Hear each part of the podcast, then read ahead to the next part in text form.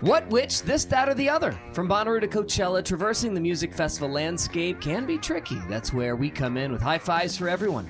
The What Podcast with Brad, Barry, Lord Taco, dedicated to exploring the entire festival scene. Brad has worked in the radio industry for more than 20 years and currently lives in Brooklyn, where he is program director for three stations, including one in New York, one in Detroit, and one in Miami. Barry's been a reporter for the Chattanooga Times Free Press, covering all aspects of the entertainment industry since 1987. That's before you were born.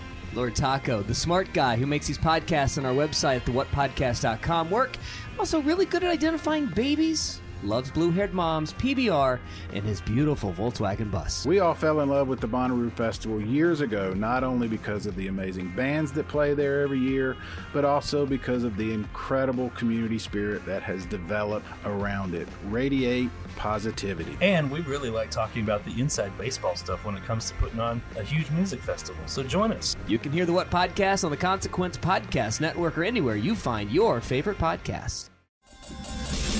I'm Kyle Meredith, and I host an interview series called Kyle Meredith With, where I talk to legendary musicians, up and coming artists, and whatever that is in between. I dive deep into the making of new albums, stories behind songs, but also things like how is Moby connected with the CIA, and did the Decemberists really thank Robert Mueller in their liner notes? And seeing which band I can get to reunite. Will it be Zeppelin, Genesis, Roxy Music, or Pavement? You've got to listen to find out. It's Kyle Meredith with from WFPK Independent Louisville and the Consequence Podcast Network.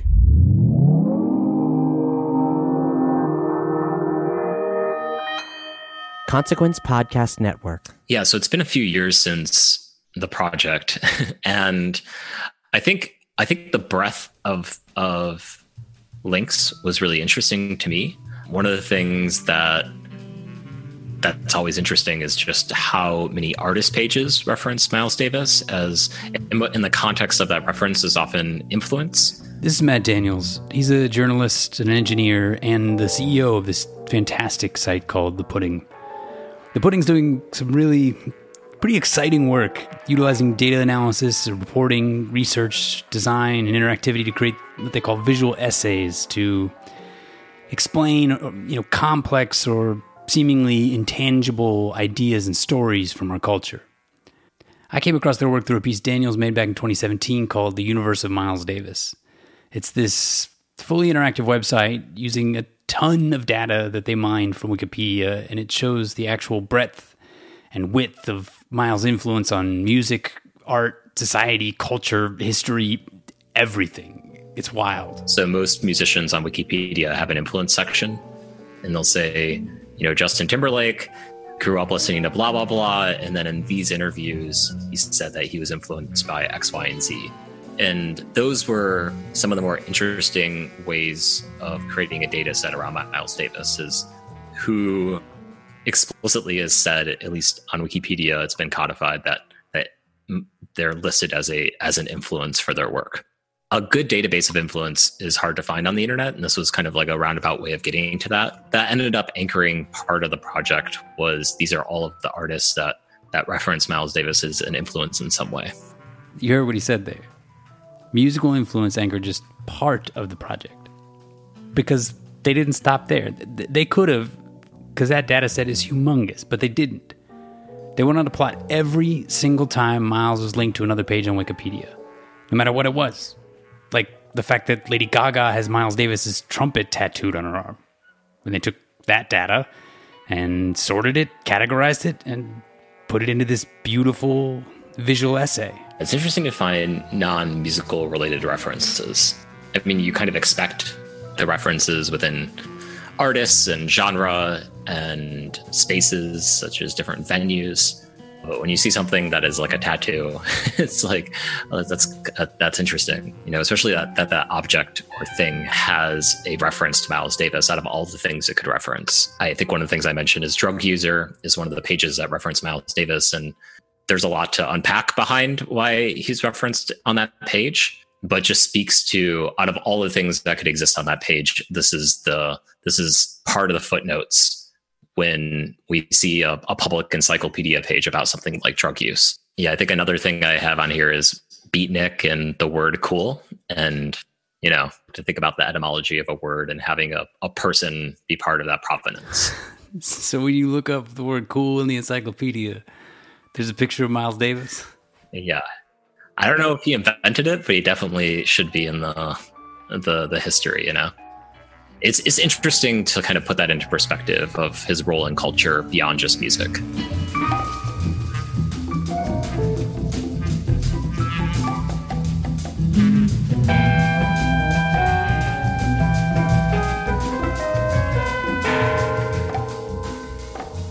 First of all, goddamn. I mean, everyone knows Miles Davis is cool. A lot of people know that Miles Davis had a lot to do with the genre of cool jazz, but damn, when you look up cool in Wikipedia, and I'm talking cool as an aesthetic, not cool as a temperature or even cool as a genre of music, but when you look up cool, there he is. Down the page in the section regarding cool pose, in a line that reads George Elliott Clarke writes that Malcolm X, like Miles Davis, embodies essential elements of cool, end quote. It's incredible. He's also listed in the notable usage section in the Wikipedia page entry for the phrase motherfucker, which, God, both of those, just, you know, something to aspire to, right? you got to go check out this site. Just uh, go to thepudding.com or your Google machine and type in the universe of Miles Davis. Start moving your mouse around. It's wild. Of course, you can see all the bands that he's influenced. It's just how I learned that Radiohead cites Bitches Brew as one of their main influences for OK Computer, which blew my mind. But also, you can learn about the subspecies of trilobites called Miles Davis eldredgei. The fact that Miles was a guest star on Miami Vice, which is also mind blowing. My favorite part of it all is the section that analyzes how he is mentioned. Of course, they're looking through different Wikipedia pages. It takes all this data and it arranges all of it chronologically.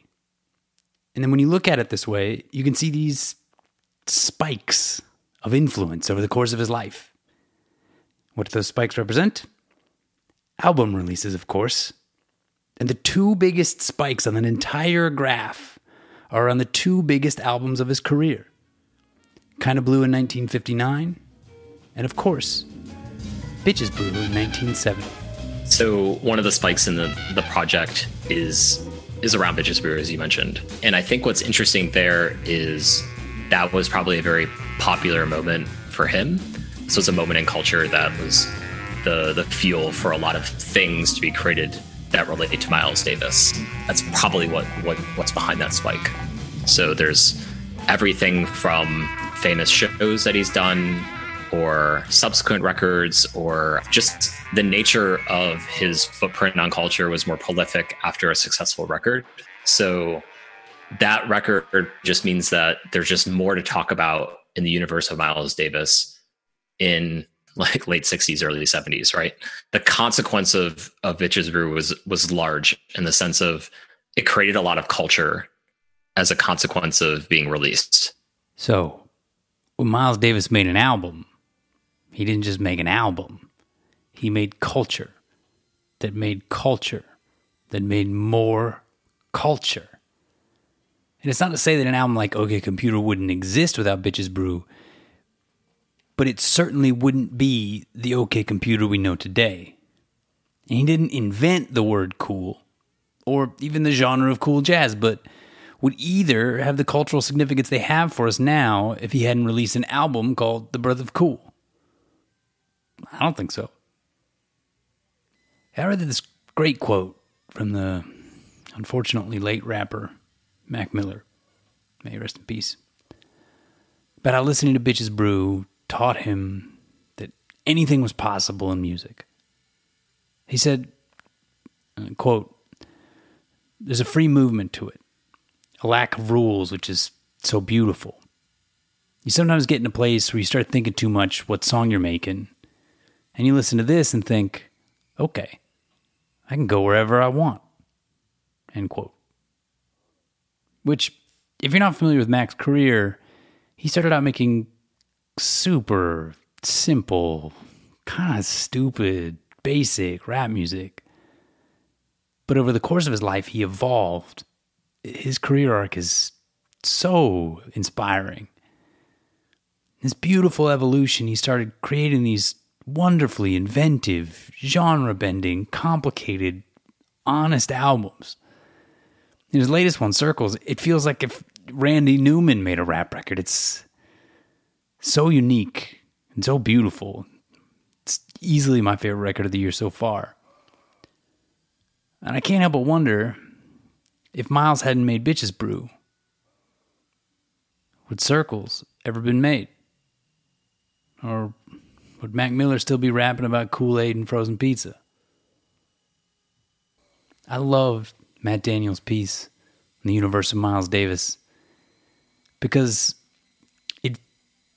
physically reflects something I believe to be true that our culture is a continuum feeding back and forth on itself. And that an artist like Miles can feed culture into a ton of different directions. And that's why an album like Bitches Brew is so significant because the influence doesn't just stop when the record ends. It goes on for decades. And it stretches into some pretty surprising territory.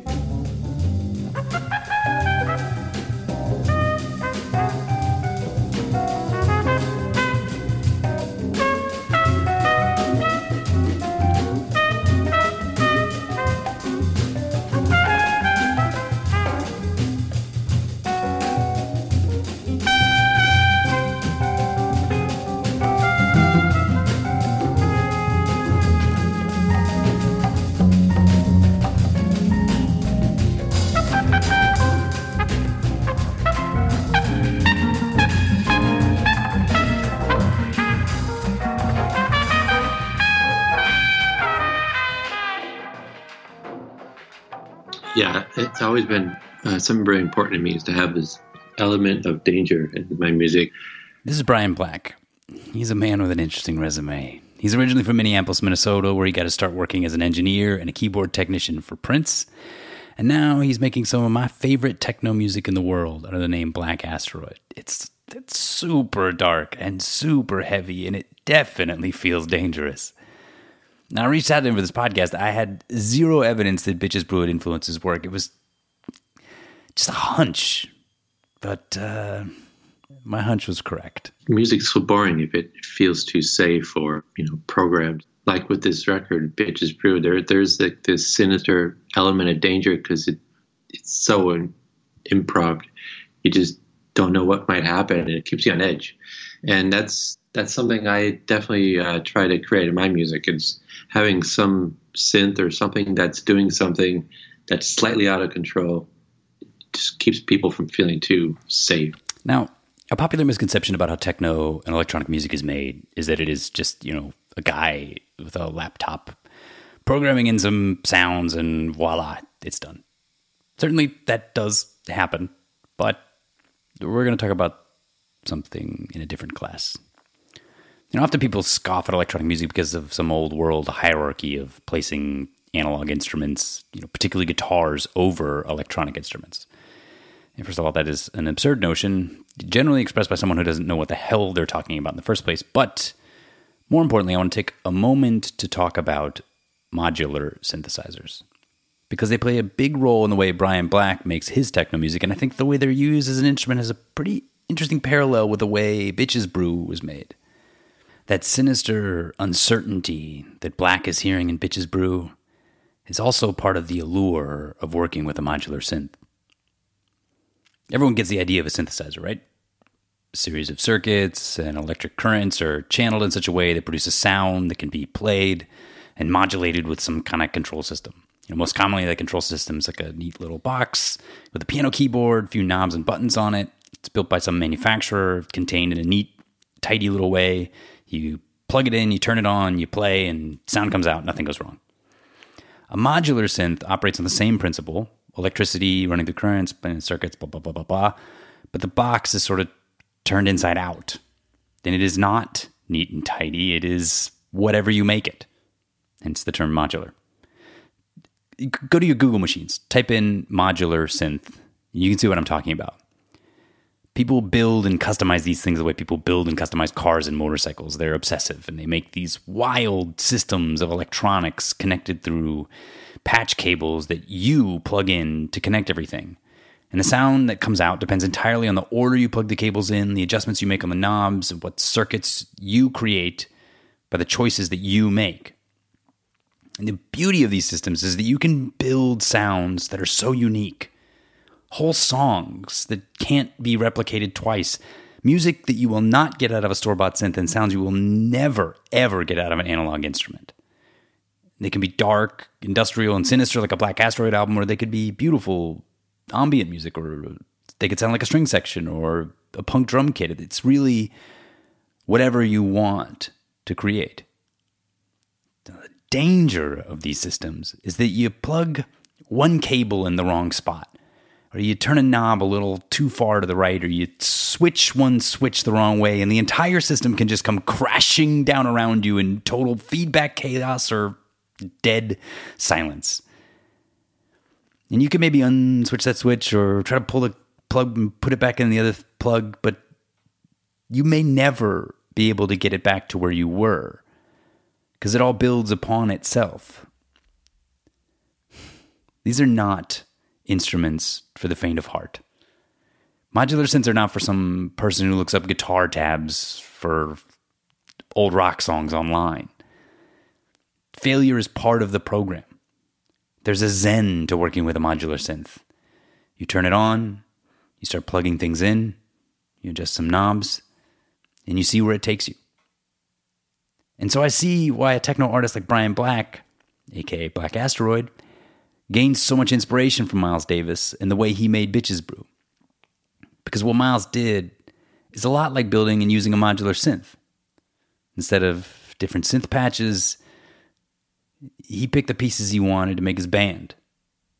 He started plugging them in, letting them run, just to see what would happen. Yeah, because it, the record stands for so much more. I mean, like I think Miles Davis, he had influence on his attitude, his approach to music. He's always proclaiming that there's no mistakes that can happen when you make music, and it's all about the performance, not just about playing the notes, and just the attitude of performing and, and producing music. And it's just, yeah, the, these this punk attitude, like basically the the best thing an artist can be is indifferent to what people think of them and he's he's always had this indifference you know he just doesn't care what people think. And he's and that's just like if you can achieve that level it's you've made it as an artist because that's the hardest thing to get over is is stop caring about others and and uh, just try to make music that you believe in yourself. And then that's what helps you create these kind of records is when you have that that level of indifference no one looks or sounds like I mean it's like that's what any artist you know tries to achieve so he's always it's always inspiring um, to, to think of the reference of Miles when I'm working on my own music.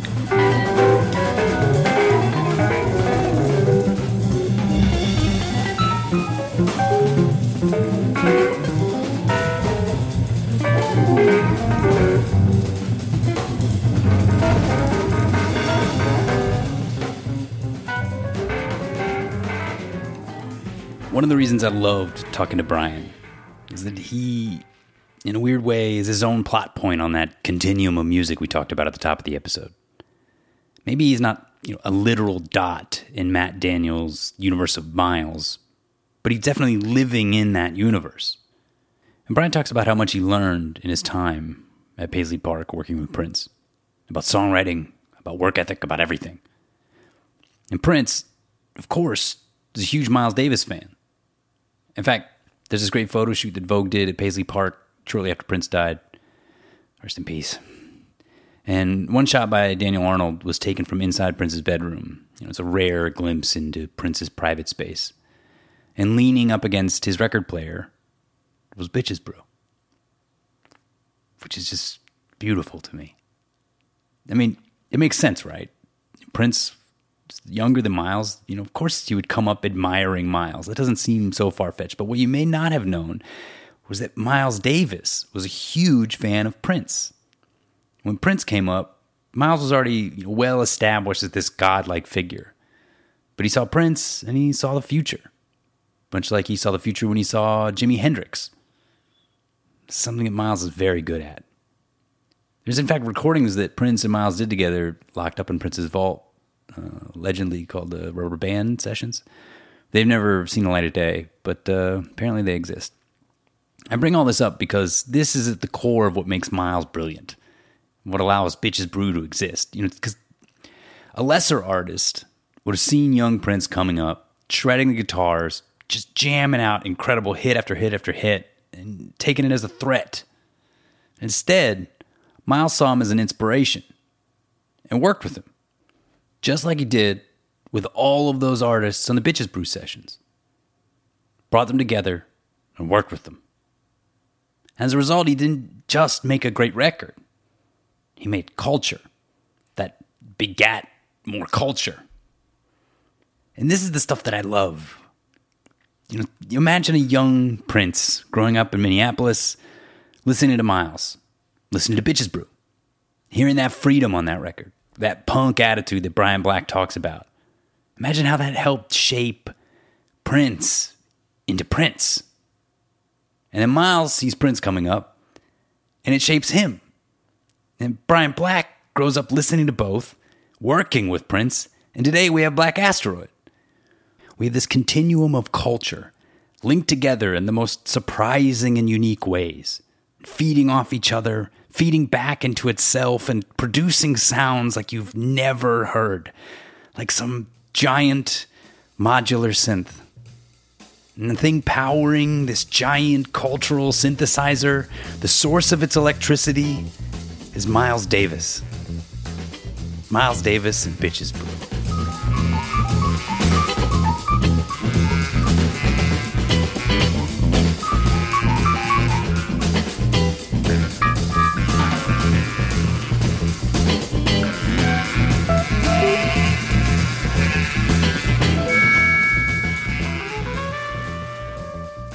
Know, Miles Davis is a useful example because, you know, his kind of leadership, from what I understand, he didn't want his musicians to be somebody that they weren't. This is Reed Anderson for the band The Bad Plus. The Bad Plus are this fantastic jazz trio. They draw influence from all over. You may have heard their variations on the music of Aphex Twin or Igor Stravinsky, or their own compositions, which are thrilling in their own right. I talked to Reed, who plays bass in the band, as well as Orrin Evans, who plays piano, about how Miles Davis's openness and creation has shaped their own work as a trio. And that's really one of the main things that we've always tried to do in the band is like have this philosophy of like everybody really gets to be themselves.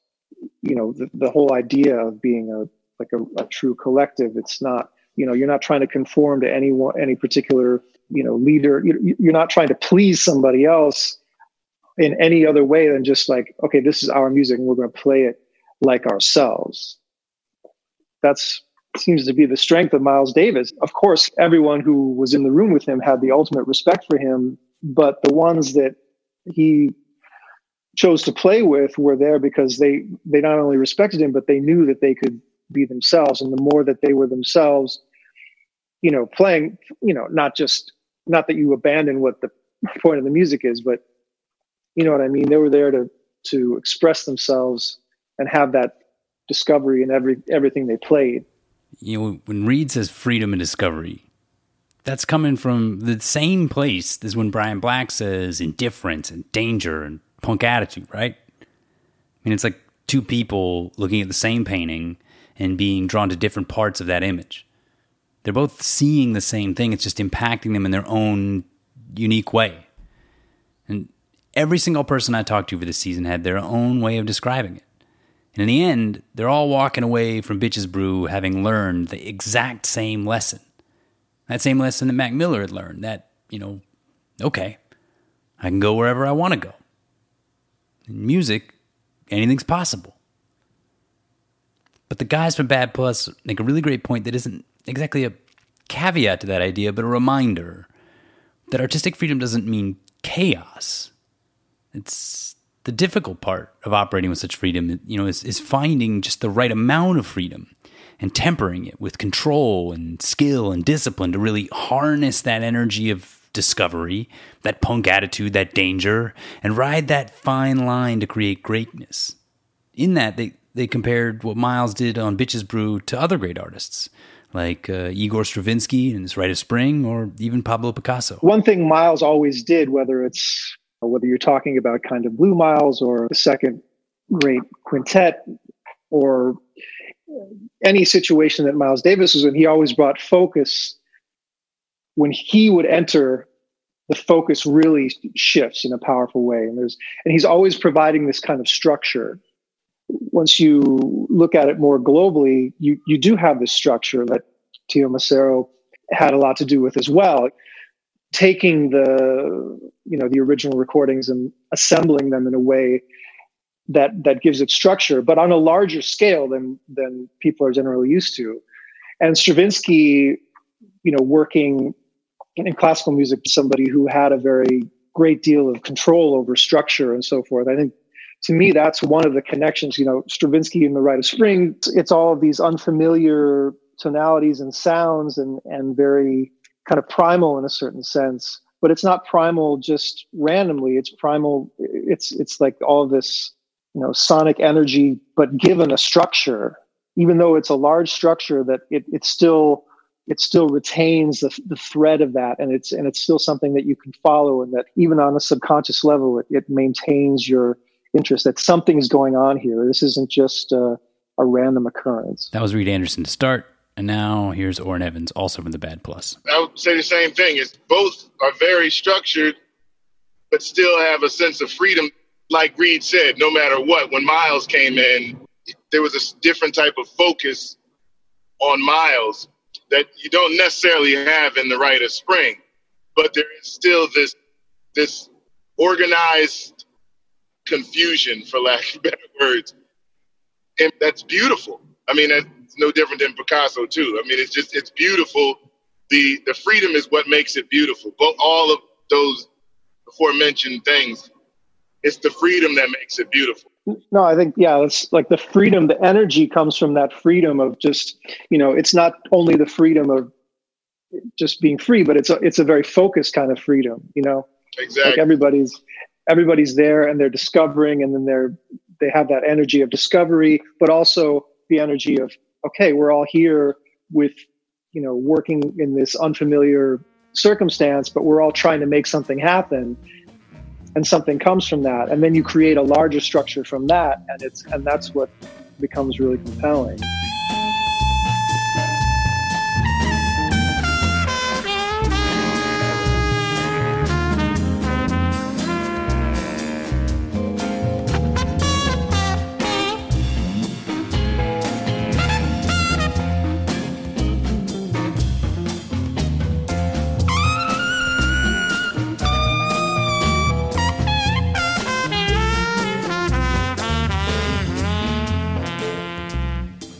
So this is how an album like Bitches Brew becomes so influential. This is how you get that big spike in Matt Daniels' visual essay. You know, that big burst of culture that's connected to the release of Bitches Brew. Because people aren't listening to the album and just trying to, you know, get the sound. They're not trying to rip off some great chorus on the album because there's no damn choruses on the album. But what they are taking away from it is something much bigger than that. They're taking away an ethos, a process, a philosophy. That's how this weird ass jazz fusion record with no choruses ends up influencing people like Mac Miller, Radiohead, or Kendrick Lamar, or Black Asteroid and his super dark techno, or this guy. Yo, bro. Hey, man, how's it going? Oh, you know, just listen to Bitches Brew, dog. this is Andy Frasco of the band Andy Frasco of the UN. They are relentless touring machines. They play like 250 shows a year, and every one of them is unique. There's tons of improvisation. They are really over the top performers, and he is a really over the top guy, but super passionate about Bitches Brew. I heard it uh, when I was actually 15 years old. It was the first girl I ever made out with, and uh, song was playing, and it really got me in the mood. And then now, and I wasn't a musician, but when that happened, and then I dove into Miles like 18, 18 19, and I understand a little bit better of what's going on and how he's doing it. Dude, it's amazing. For Columbia Records to put out a record like this in 1970, it's pretty beautiful. And like, I don't think we could pull that off now in 2020. So now, as I re-listen to it, it it's it's amazing to see how uh, how still how relevant it is. The sounds you're getting are no different than some of these, you know, of the Tom Waitses of the world, and then even all these like new indie bands are just like kind of low key ripping off Miles. it's timeless, you know, like. But but but what makes it so timeless? You know, like this record is 50 years old and it's still having an impact. You know, how is that possible? how can it still be timeless to you hearing it 50 years later? I think it's the freedom. The freedom to do a 26 minute song and the freedom of being an artist on a major label and saying, this is the art I'm putting out. You know, right now, these days, you get a you get a record deal and you have an A and R and you're like, I want to put out a 26 minute record or song. They'll be like, get the fuck out of here. So I think it's like the idea of the idea of having complete freedom of your art that makes it timeless. Hmm. So you say, you know, a record like this couldn't exist today, but we're talking about it now because it was possible to put something like this out in 1970, and it was possible for something like this to be a hit. So what's different about then?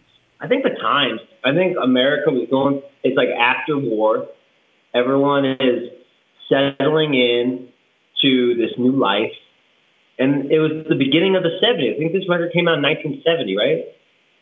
It's like the same thing here with this quarantine. Like the music that comes out of here from here on, I think is going to be just as memorable because people were going through things.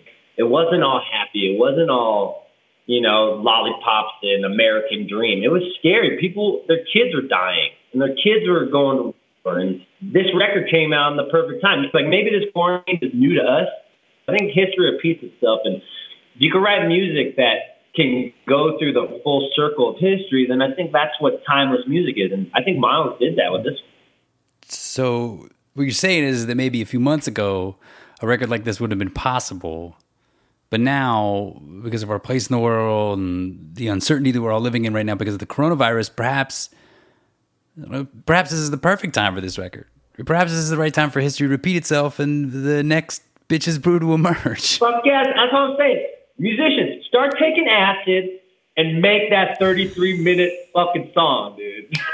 everyone, needs, everyone needs. This is our time. Be quarantined. No one's gonna judge us for all the acid and and fucking mushrooms we take right now because we're stuck in our house. Get your boys over here to your house and fucking make an acid record, dog. Socially distance apart, but make your acid records six feet apart from each other. Six feet away.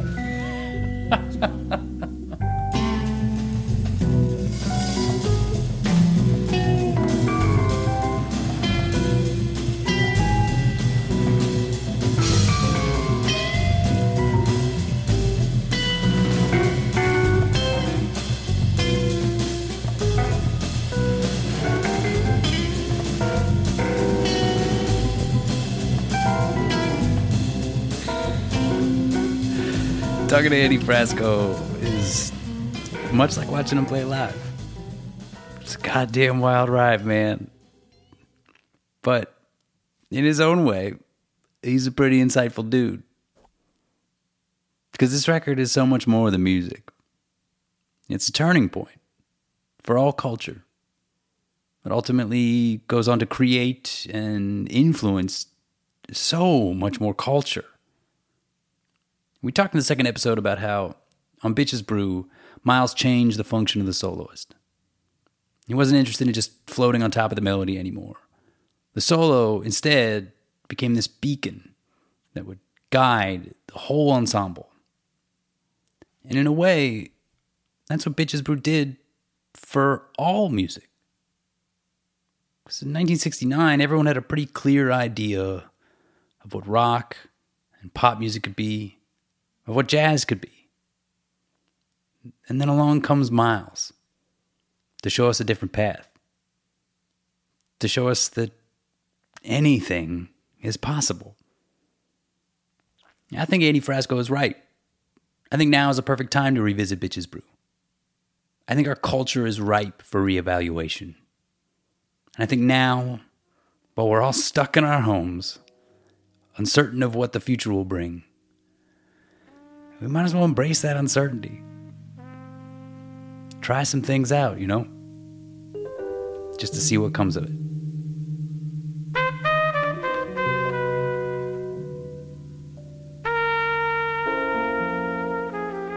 I want to thank my guests today, Matt Daniels of thepudding.com. Go check out the universe of Miles Davis and all the stuff they do at the pudding.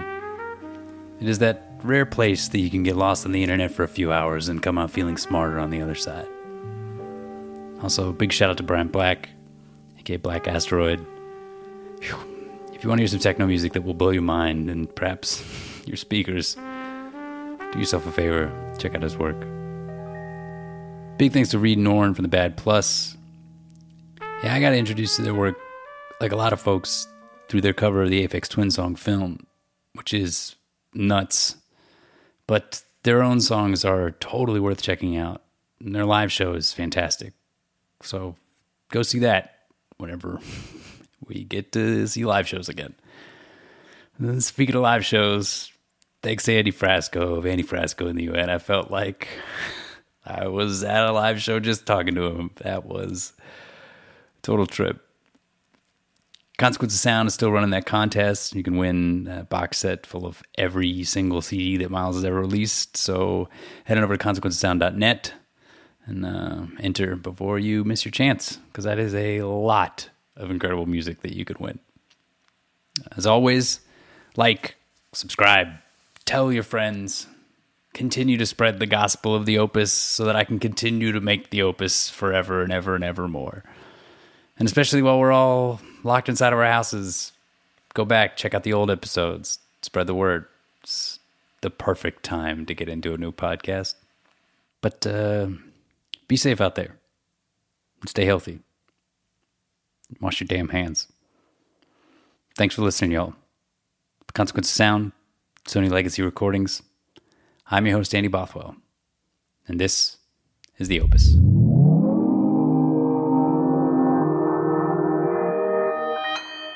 Consequence Podcast Network. What, which, this, that, or the other? From Bonnaroo to Coachella, traversing the music festival landscape can be tricky. That's where we come in with high fives for everyone. The What Podcast with Brad, Barry, Lord Taco, dedicated to exploring the entire festival scene. Brad has worked in the radio industry for more than 20 years and currently lives in Brooklyn, where he is program director for three stations, including one in New York, one in Detroit, and one in Miami. Barry's been a reporter for the Chattanooga Times Free Press, covering all aspects of the entertainment industry since 1987. That's before you were born. Lord Taco, the smart guy who makes these podcasts on our website at thewhatpodcast.com work. I'm Also, really good at identifying babies, loves blue haired moms, PBR, and his beautiful Volkswagen bus. We all fell in love with the Bonnaroo Festival years ago, not only because of the amazing bands that play there every year, but also because of the incredible community spirit that has developed around it. Radiate positivity. And we really like talking about the inside baseball stuff when it comes to putting on a huge music festival. So join us. You can hear the What Podcast on the Consequence Podcast Network or anywhere you find your favorite podcasts.